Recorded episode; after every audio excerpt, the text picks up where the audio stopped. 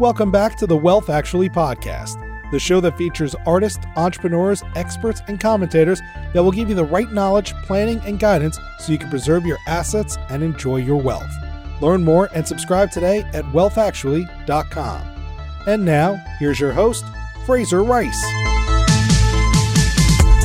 Welcome back to the Wealth Actually podcast. I'm Fraser Rice. I'm joined by Haven Pell, who is the pontificator on the internet with his blog and other media representation. We are going to take on a topic today that everyone has been either bored to death or riveted by, and that is the impeachment process and what it means for reelection going forward. Haven, welcome aboard.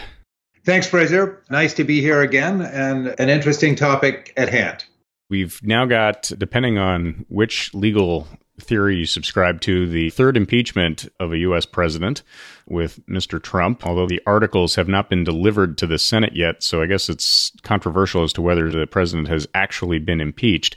We're at a strange point in the impeachment process right now where essentially the House has gone through its investigation. They've voted on and approved two articles of impeachment, and the knife is hanging over the president as it relates to whether the articles are going to get a trial or not in the Senate. From your perspective, where do you think things are going to start moving? From where I sit, the Senate's judgment is probably fait accompli at this point, but going through a trial opens up a whole different Pandora's box for sure, the desire on the part of the Senate Republicans, they, after all, still have 53 senators, and therefore they have the majority, and therefore Mitch McConnell makes the rules, much as Nancy Pelosi did in the House, is likely to benefit the president as they shift from one arena to the other. Absent a big development, very few people expect that the trial will result in two thirds of the senators, which would need to include 20 out of 53 Republicans, voting to remove the president from office on either count.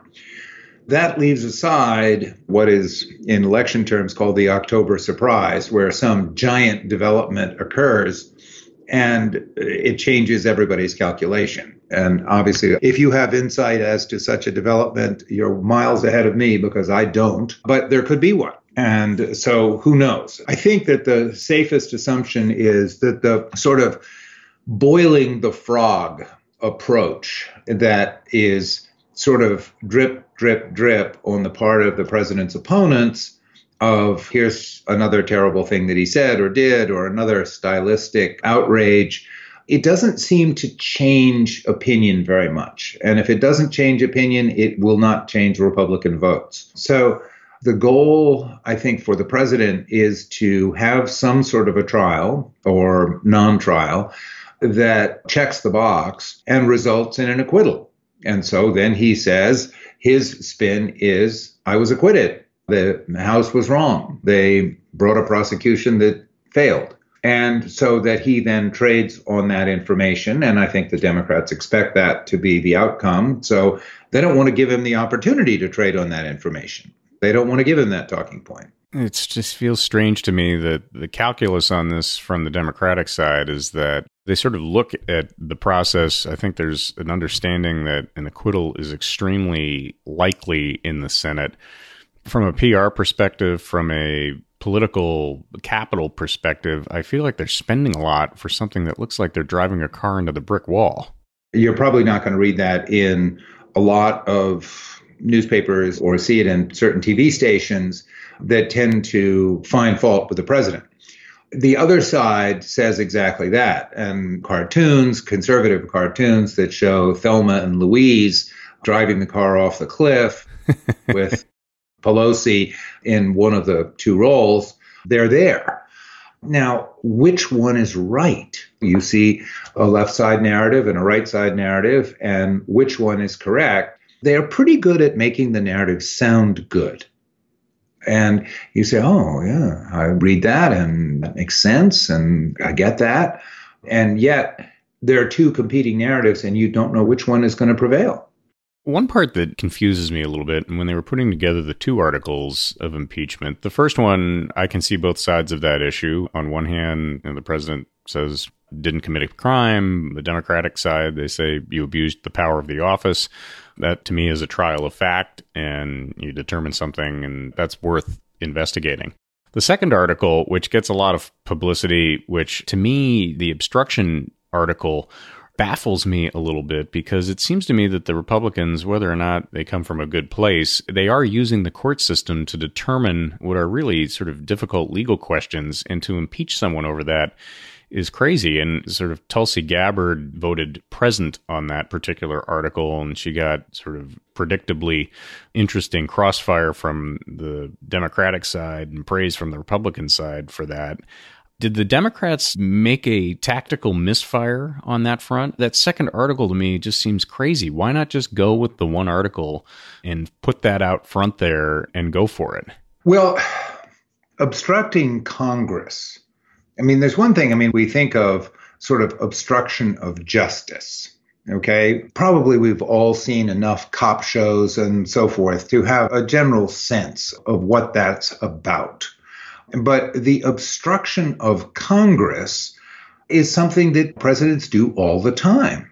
And I think the interesting thing in terms of the first one is I think everybody pretty much understands that the United States government uses leverage over other countries to achieve governmental objectives. We have a policy that we want. We maybe want people to support us in the UN. We want to do various things. But the key is that whatever leverage or arm twisting that we may do to another country, and we do it all the time, is for the benefit of the country as a whole. And here you have a situation in which the accusation is there was arm twisting, but it was for the benefit of the president himself.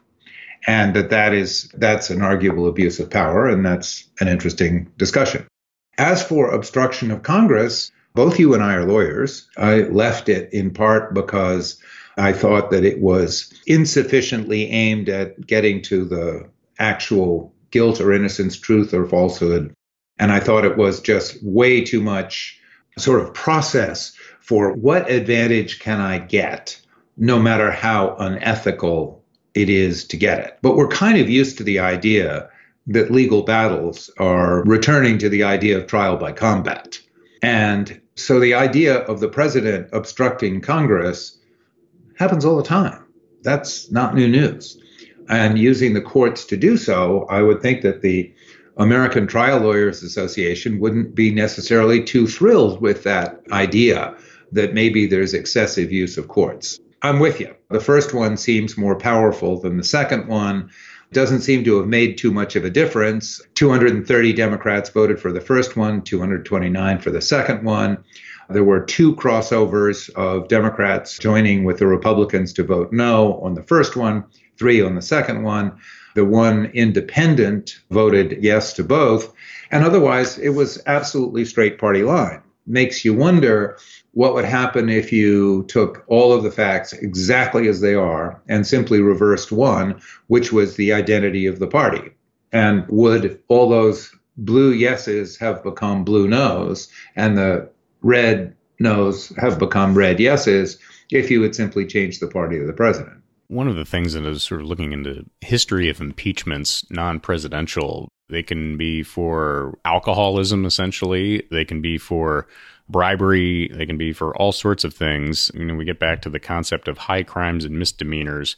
The charge that Trump abused his power in potentially sort of exacting political gain for himself again i think is a trial by fact but when i went back and looked at some of these things and this apparently happens a lot more with judges than anybody else but the concept that this is a purely political component really sort of rises to the fore in my head and one thing that scares me a little bit about what's happened here, and whether Trump is right or wrong, definitely sort of something that should be sort of tried by fact. Is this something that rises to the level of high crimes and misdemeanors? Who knows? But given the way this has been framed out and given the way that this has really fallen across partisan lines, have we cheapened the concept of impeachment? Is this something that's going to be used as a partisan tool far more frequently than it has been in the past. I mean, I look back and given a horrible set of circumstances or a particularly partisan Congress, you could go after Carter for maybe overstepping his bounds in pursuing certain policies or going after Reagan for Iran Contra or going after Bush or Obama or Clinton They went after Clinton for perjury. Is this going to become more frequent and therefore in many ways more distracting and therefore less effective uh, check and balance than was envisioned by the framers? I think that's very fair. I mean, in yours and my lifetime, we have had three. Yeah, so in 45 years from Nixon, Clinton, Trump, there have been three of them.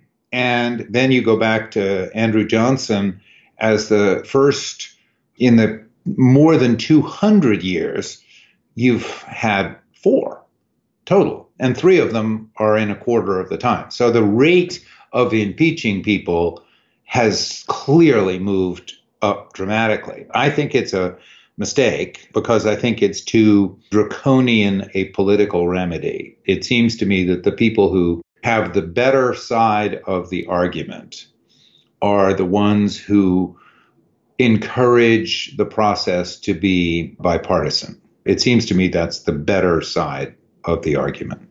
Well, the part two that scares maybe too strong a word, but concern, and I don't think is too severe, is the fact that the political process has become so media driven. And the first fulcrum point is usually the Nixon Kennedy televised debates as it relates to everyone saw Nixon sweating on TV and Kennedy looked the part and was suntanned and calm, cool, and reserved.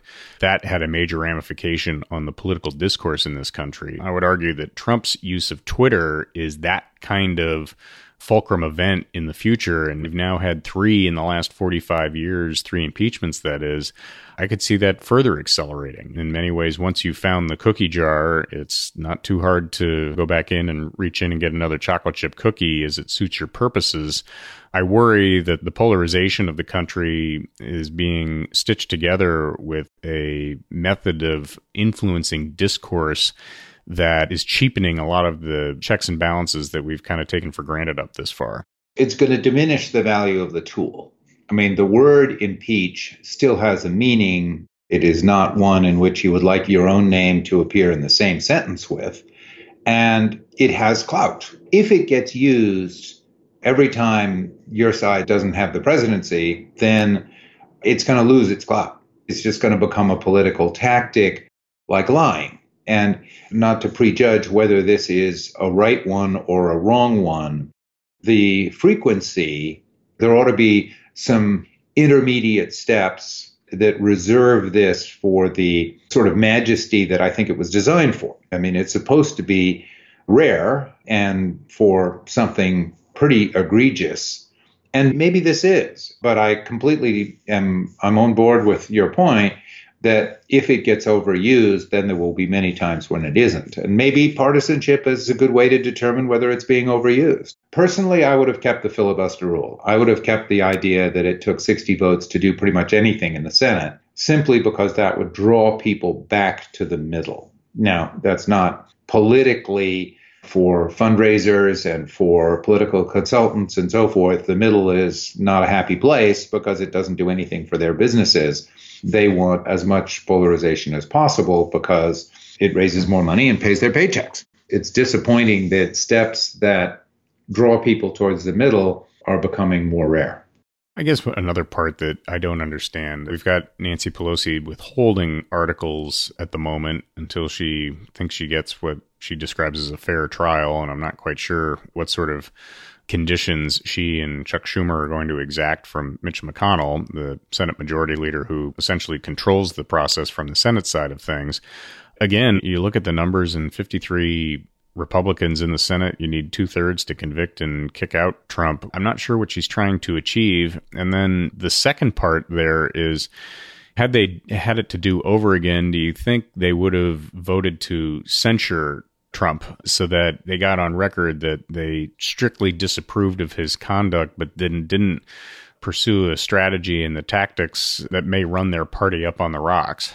Well, no doubt we don't see every poll that gets taken. And so there's considerable private polling.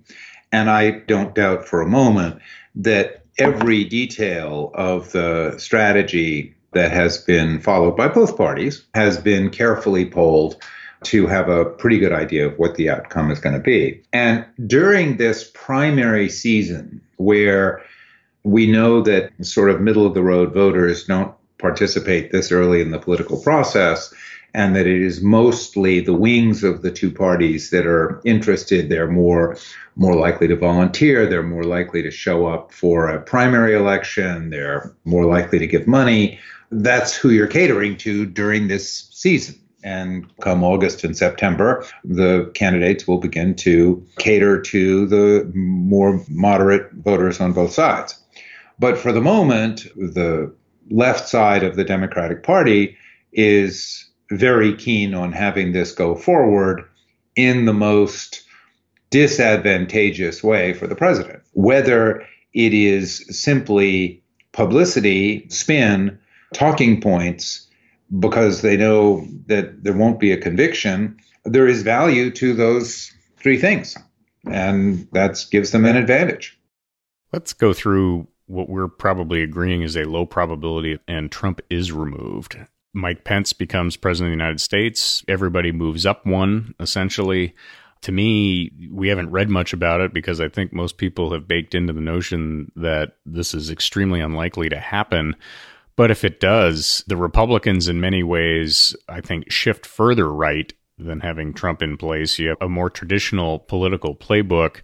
And then the Democrats, they have a devil that they don't know as well in power right before an election which may have benefits or in the resultant chaos helps them win out. But where do you see that going? I mean, it obviously can go in a thousand directions with a bunch of different players that we haven't even sort of drummed up yet. But you put Pence in office, where do they go from here?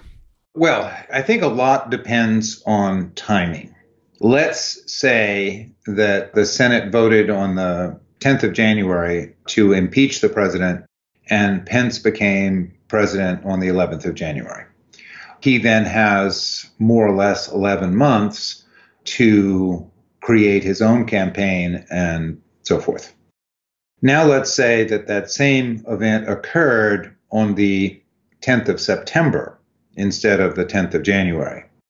And suddenly, the nominee after the Republican convention has now been impeached. Frankly, I don't, removed from office, could he run for office again if he had been removed? That's a really interesting question. It certainly has never happened before, but it would be extremely disadvantageous. Now, the other thing that is going on that is kind of in parallel is that the president is, because he controls the Republican Party, he can influence the rules quite substantially. And one of the influences why bother to have primaries if I'm the one who's going to be nominated. That is to the disadvantage of candidates like Bill Weld, who would like to debate the president, who would like to make him look bad from a different perspective. And yet, those opportunities, those potential battles, are being removed from the calendar. And if Pence was suddenly the president in January, February, March, there might be a whole lot of other Republicans who would be pretty interested in challenging him. And yet, the mechanics for holding primaries on different days and a real convention and all of those things, those mechanics wouldn't have been done. The logistics wouldn't have happened. And so you could imagine to remove a nominee, remove a president slash nominee, at a moment where there was nothing you could do about it would provide a huge advantage in the subsequent election.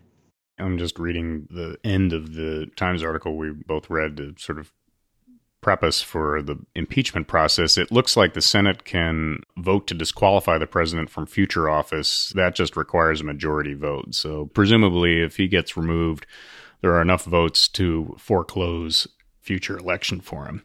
Here's an interesting scene to imagine the president has been invited by the Speaker of the House to deliver the State of the Union address in early February, and he has accepted the invitation.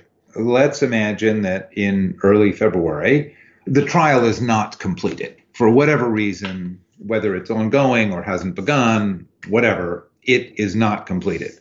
Now, everybody, all the senators, all the House members, most of the cabinet, all but one, the Joint Chiefs of Staff, the Supreme Court, all of those people are assembled in one room to listen to the speech of somebody who is at the time subject to impeachment.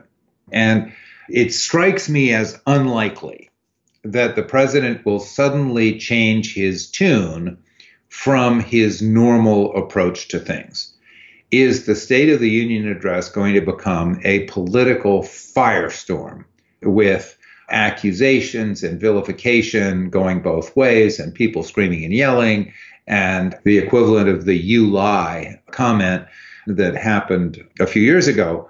Is that what it's going to look like? That's a sort of a big political event is the State of the Union, people put a lot of the political class values it pretty highly, although it to some degree has become a simply a listing of favored talking points that lobbyists can get into the speech itself for a little bit of publicity. But that could be a giant battle.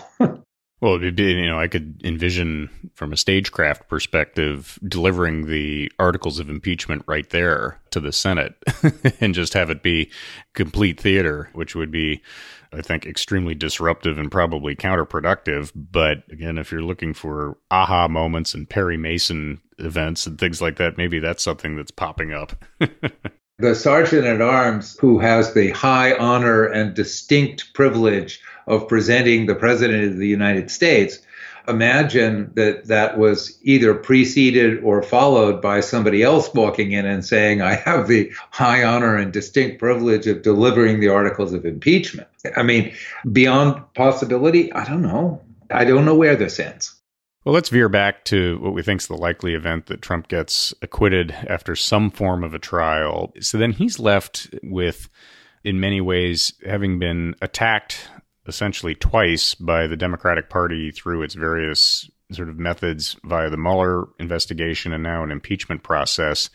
He's dealing with that. He's got, at the moment, a robust uh, or seemingly robust economy, the reelection bid becomes more likely. I think his public statements, which seem to offend everybody in different ways at every chance he gets, the lowering of the bar of discourse gets lower and lower each time.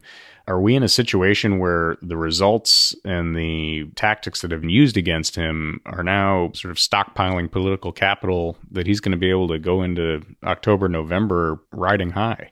Well, I think you're seeing it already. Emphasis on the idea, and as a part of the Democratic Party have been trying to impeach him since the time of his inauguration, before he had done a single thing. I think he is endeavoring to portray that zealousness as you just don't like me, and there is, it's just animus, and you didn't accept the result of the election. Will that play out? It won't play out among the people who don't like him, but he's not expecting them to vote for him anyway. Will it create a sort of a sympathy among more people, more than just his sort of base of support? It might. I think he's hoping that it does. And it could indeed be disadvantageous to the Democrats. And I don't think it's a surprise that Speaker Pelosi didn't want to do this. And she kind of had to do it because she was pushed by a component of her caucus to do so. So I think it could. I think it could bounce back. One of the crazy parts, too, I mean, there's two parts to an election. You have the incumbent and then you have the challengers, and the Democrats are sorting through their process to come up with their nominee. I think the thing that if I were a Democratic voter, I would look at and say, geez, what are we doing here? Is the impeachment process in a sense, could throw the nomination process, create that kind of anti Trump, and where someone who has the charisma or wattage and maybe the radicalism to stand up to that particular person when in fact maybe a move closer to the middle and maybe closer toward temperance or a reserved nature may be what wins the election. Do we think that the the media and the polling has become so distorted that the decision makers of the decisions of the kingmakers or queen makers in the party is getting distorted and is that the risk that the Democrats run as they try to sort themselves out here? Well, looking at it from the Democratic perspective, which is quite reasonable, one is inclined to say the perfect is the enemy of the good.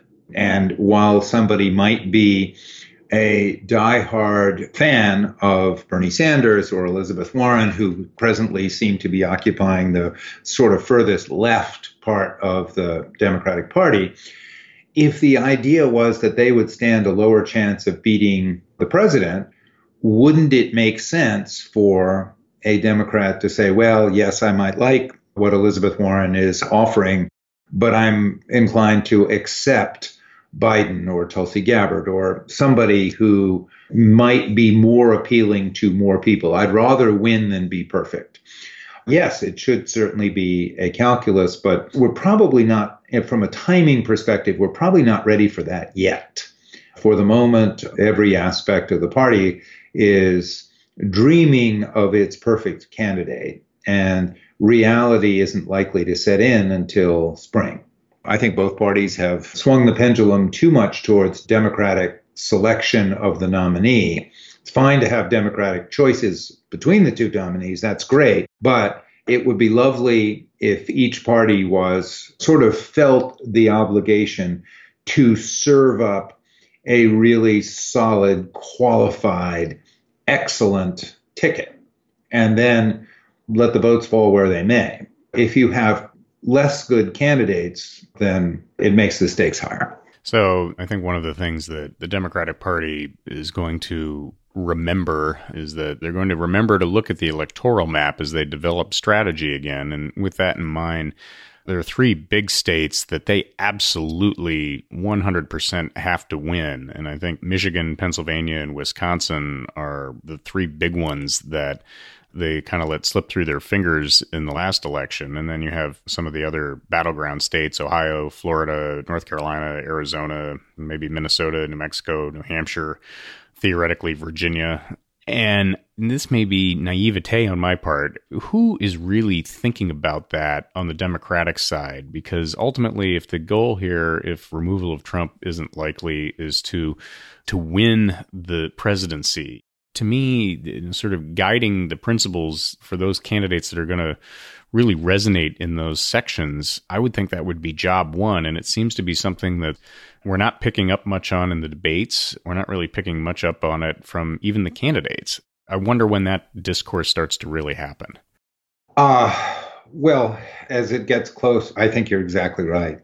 If I am a candidate, if I'm Andrew Yang, if I'm whoever, whichever candidate it is, whether they're at the top of the polls or the bottom of the polls, my current thought is entirely focused on how do I beat the other ones? Because if I don't beat the other ones, nothing else matters. And who is doing the hard thinking about step two after there's a nominee I don't think it's the political campaigns themselves. And they're sort of independent, freestanding entities, and they have their related enterprises, their super PACs, and their nonprofits, and their various different things that funnel money, and their kind of support groups that all go along with this parade for each candidate. Elizabeth Warren is just thinking about being the nominee. Joe Biden is just thinking about being the nominee. So I don't think you're getting the, the kind of answers to the question that you legitimately raise from those sectors. Now, within the Democratic Party itself, which is supposed to be neutral as to the selection of their nominee, who is thinking about what happens next? My guess is it's happening there and quietly. I would add, and he may not get this far, but I think Bloomberg is thinking about that. I think he's focused on 17 to 22 states and the ones where he thinks he can pour money in and create an advantage. Now, all of that's for the good if you end up becoming the nominee. If you don't, then maybe you think about becoming an independent, but that's a different process and a far more difficult one. I just wonder whether his influence is going to start really taking hold. He's pouring money in right now. It's a slow well maybe not slow. It's sort of it's a quieter version. He's not participating in the debates. I think he feels like he doesn't have to at this point but his path to the nomination and ultimately being an effective general election candidate seems to be at odds with the democratic party's process. It maybe it'll work. I think to slightly modify something that you said, I think he would love to participate in the debates, but he is ineligible. And the reason that he's ineligible is because the debate requirements themselves include a fundraising component. And he is choosing to self fund his campaign. So he isn't going to be eligible for any debate, no matter how many more there are, because his fundraising number is zero one could ask an interesting question as to whether that is a good criterion. It is certainly popular within political parties. People who can bring money into political parties, I mean, that's, you get a check mark for that. That's a good thing to do.